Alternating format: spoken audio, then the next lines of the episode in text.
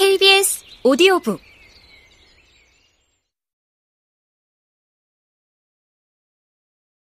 이 규칙은 마지막까지 엄격하게 지켜졌다. 한 가지 예외는 있었다. 우리가 사진을 찍기 시작했을 때 나는 유방암 치료 중이었다. 글을 쓰면서 사진에는 부재한 삶과 죽음 사이에 불명확하고 어처구니 없는 싸움이 이것이 나인가? 과연 나인가?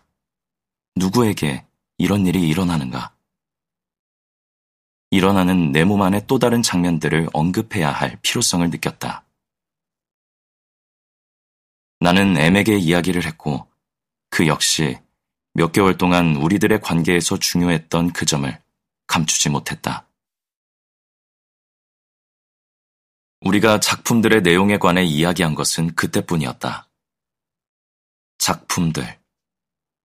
이 프로젝트에 자연스럽게 붙여진 임시 명칭으로 우리는 그 이름이 이중적인 의미에서 적합하다고 생각했다.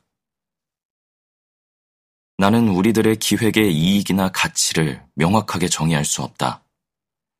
어떤 면에서 이것은 점점 더 이 시대의 특징을 이루는 존재의 과도한 이미지화에 관련된 일이기도 했다. 사진과 글은 매번 우리에게 표현할 수 없어서 사라져버리고 마는 쾌락의 순간에 현실감을 더욱 부여해 주었다. 현실적인 흔적에서 성의 비현실성을 포착하는 것. 그러나 글로 쓰인 이 사진들이 기억 속에서 혹은 독자들의 상상 속에서 다른 장면으로 바뀌어야만 현실, 그 이상의 것에 도달할 수 있을 것이다.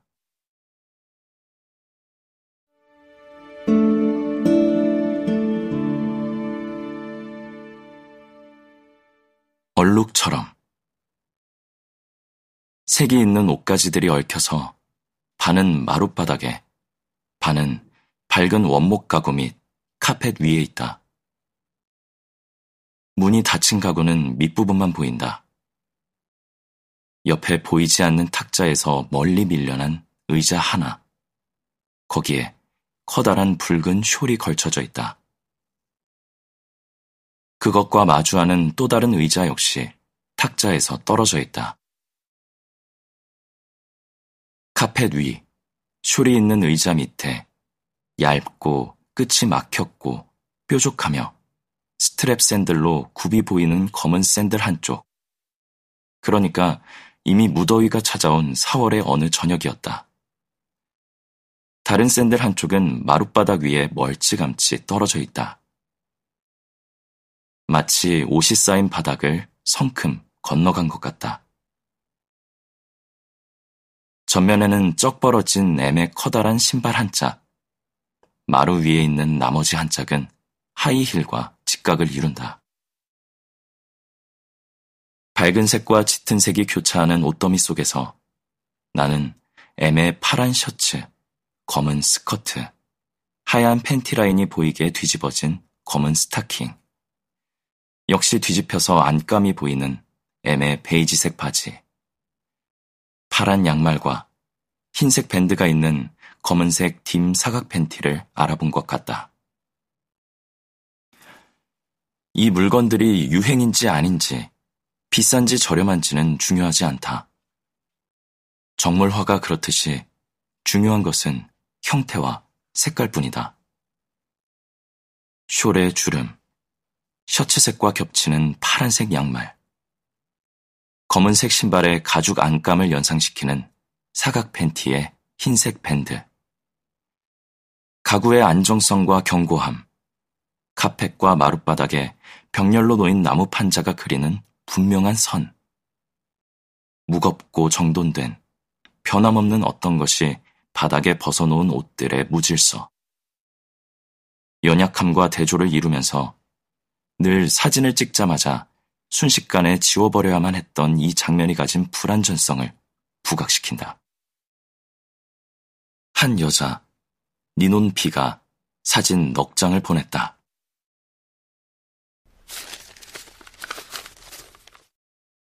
(1970년) 그녀가 나중에 내 것이 된 이 집에서 살았을 때 이 거실에서 찍은 것이다.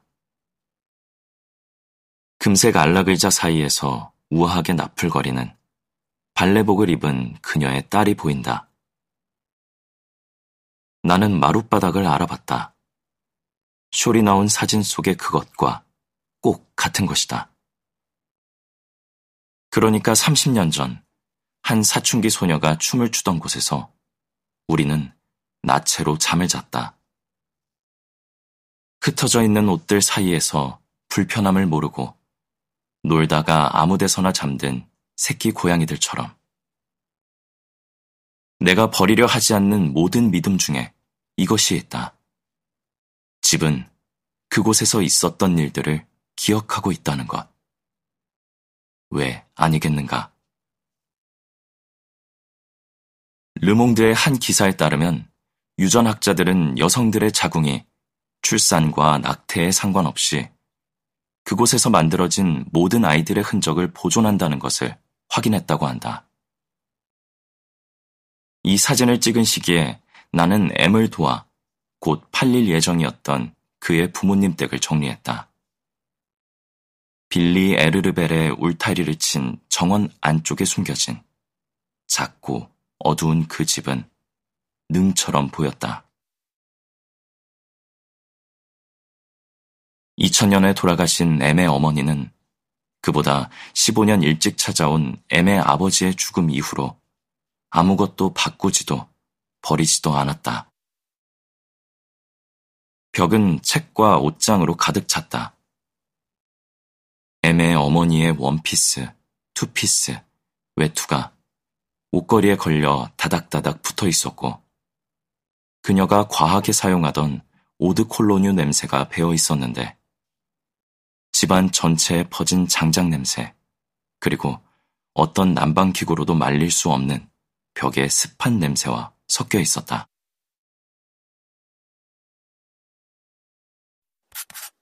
KBS 오디오 북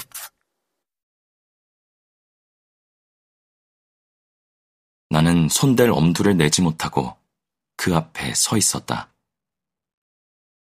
그것은 내가 알지 못했던 한 여인의 살아있는 확대된 상이었다. 사진을 제외하고 내가 그녀에 대해 알 수 있는 것들은 그녀의 원피스, 손가방, 신발뿐이었다. M 역시 손을 대지 못하는 듯했다. 우리는 옷들을 모두 그곳에 두고 물건과 책만 챙겨오기로 했다. M의 곁에서 그의 어머니의 물건들, 요리책, 정원에 관한 서적, 그녀가 특별히 좋아했던 작가, 콜레트의 작품, 침구류, 바느질 용품과 그림 도구들을 분류해서 상자에 담다 보니 이제는 한 번도 만난 적이 없는 그녀를 알았던 것만 같은 느낌이 든다. 그리고 그보다 더 당황스러운 것은 그녀 역시 나를 알고 있다고 느낀다는 것이다. 어릴 때부터 침대 시트 혹은 길가에 버려진 매트리스에 묻은 오줌, 정액, 피의 흔적, 찬장 목재에 낀 음식과 와인 얼룩, 옛 편지에 남은 커피 얼룩과 기름진 손가락 자국에 끌렸듯이 나는 내가 사진에 매료됐다는 것을 깨달았다. 가장 물질적인, 유기적인 얼룩. 글을 쓸 때 역시 같은 것을 기대하고 있다는 것을 자각한다. 나는 단어들이 떼어내지 못하는 얼룩이기를 바란다. 코소보의 보헤미아 신혼부부들은 첫날 밤에 피와 정액으로 얼룩진 침대 시트를 보여주는 관습이 있다고 들었다. 손님들이 그 침대 시트를 가져와 피와 와인을 섞어 발라서 그렇게 또 다른 작품을 만든다고 한다. 그들이 그것을 사진으로 남기는지 궁금하다.